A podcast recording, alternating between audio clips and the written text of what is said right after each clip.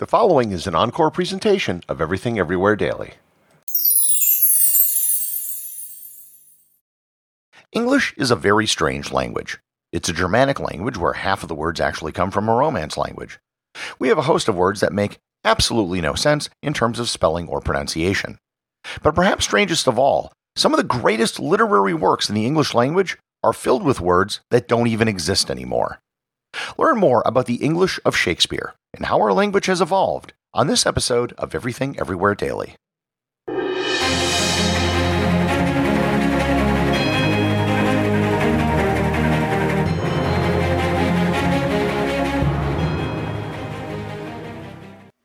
This episode is sponsored by ButcherBox. Summer is right around the corner, and that means cookouts. No matter what your preferred food is for a cookout or a barbecue, ButcherBox can help you make it the best. If you want to serve up some hamburgers, ButcherBox has grass-fed ground beef to make the perfect smash burger.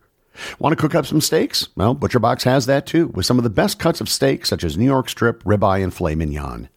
Do you like grilled chicken? Well, ButcherBox has some of the best pasture-raised chicken that you will find anywhere.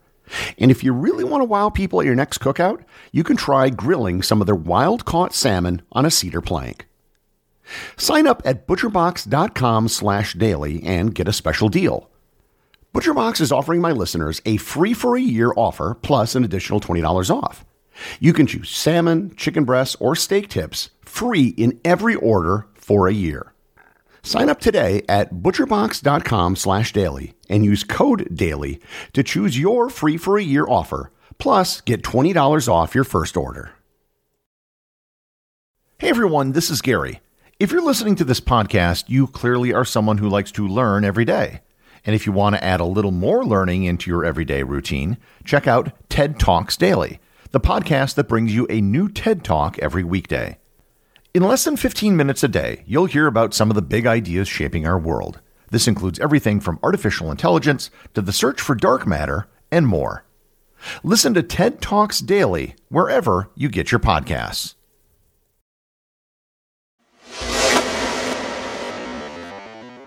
English is, in some ways, a very simple language. There are no gendered nouns like there are in German or Spanish. We have one simple indefinite article, the, and two definite articles with a simple rule for when to use them, a and an. English also doesn't have formal or informal words that you need to think about based on who you're talking to.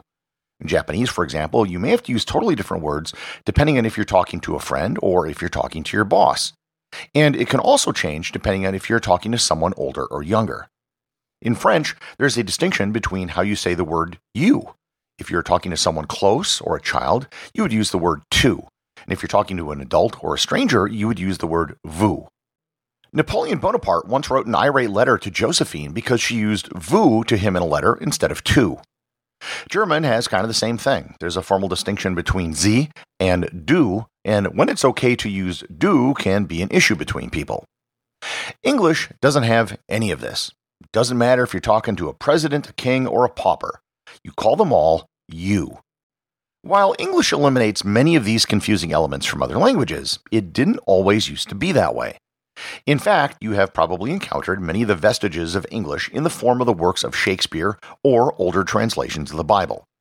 For example, if you ask most English speakers what the sixth commandment is, they will usually say, Thou shalt not kill. While it's only four words long, two of those words, thou and shalt, are not used in common English. There are a host of words, including the pronouns thee, thou, thy, thine, and ye, which were all part of English centuries ago and all have fixed grammatical functions.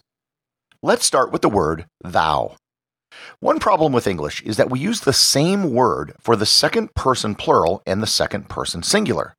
If I say, You are listening to this podcast, you don't know if I'm referring to you, the person who's hearing my voice, or if I'm referring to everyone listening to my voice. This didn't used to be a problem in English. Thou is explicitly a first person singular form of you. If I said thou, it would clarify that I was referring to you, the person listening to this. However, there's more to it. You might have heard a Christian hymn titled, How Great Thou Art. Art in this sentence is actually a second person singular form of the verb to be. So it would be I am, thou art, you are, he, she, it is. The word thou affects verbs beyond just the verb to be. In the sixth commandment example I gave above, shalt is the second person singular version of shall. I shall, thou shalt. In fact, for many verbs, they would often add an ending of st or est if it was used in conjunction with thou. For example, you would say, Thou walkest to the store. However, there's even more to it than that. In some languages, nouns might have totally different endings, making totally different words depending on if it is the object or subject in a sentence. And this is why Latin is so confusing for people because the ending of the word will be totally different depending on its place in the sentence. In English, for the most part, we don't do that. However, we do do that for pronouns. For example, if I was to say, he threw the ball to her, that would be a perfectly fine sentence. But if I were to say, her threw the ball to he, that just doesn't sound right. In grammar, these are called nominative and accusative cases. Nominative words are the subject of a sentence, and these include I, he, she, it, and they, and back in the day, thou. Accusative pronouns would be me, him, she, them, and the accusative version of thou would be thee. Examples of thee and thou in a sentence could be I threw the ball to thee. Thou threwest the ball to me. Now I'm going to make this just a bit more complicated. Today, if you hear the word thou, it kind of sounds fancy. In fact, thou was the informal version of you. You would use thou when talking to friends, family, and people of the same social class. What was the formal version of thou? Well, this is where it gets confusing. It was you. You would address the King of England, for example, as you instead of thou. Finally, just to cap off discussion of thou, we have to address the possessive form, which is the word thine.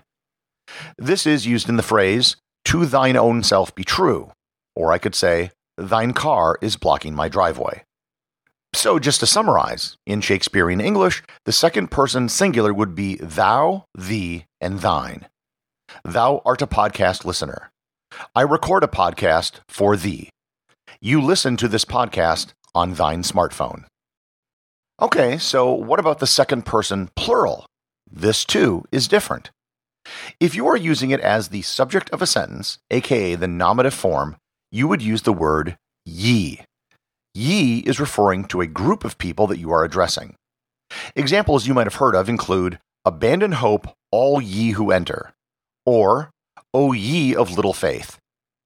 Here I need to make things even more confusing, because back in Old English, before Shakespeare even, there was an additional letter in the English language called a thorn. The thorn symbol was pronounced the same as th.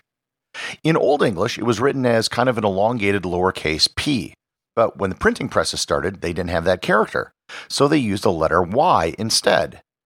So if you ever see a sign that says something like ye old shop, this use of ye is not the second person plural, but rather it's literally just the word the. So the sign would read the old shop. Are you confused yet? Because I'm just getting started.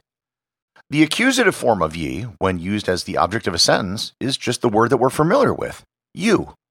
The exact same word which was used in the formal version of the second person singular. The best example that uses both of these words comes from the King James Version of the Bible.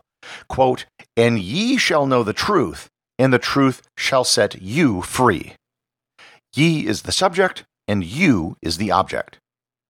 So if you're ever wondering how we ended up using the word you for both singular and plural, now you can kind of see why. Having explained the confusion of the word you being both singular and plural, now I want to loop back to something I alluded to at the beginning of the episode. I mentioned the hymn titled How Great Thou Art. Thou, in this case, is referring to God. In fact, many of the early English Bibles, God is referred to using the word thou. But as I mentioned, thou is the informal version, and you was the formal. Given that, you'd think that the English translations of the Bible would refer to God as you rather than thou. If this were the case, then how great thou art really should be how great you are. So, what's the deal with that? This is all due to one man, William Tyndale. Tyndale was one of the first people to translate the Bible into English. Because the word you had both a singular and plural meaning, he didn't want there to be any confusion. As a proper monotheist, he didn't want anyone to assume that you could be plural, implying that there were multiple gods. Therefore, he used thou because it was unambiguously singular, even if it was informal. So at this point, I'm sure I've confused everyone. However, it isn't necessarily that complicated.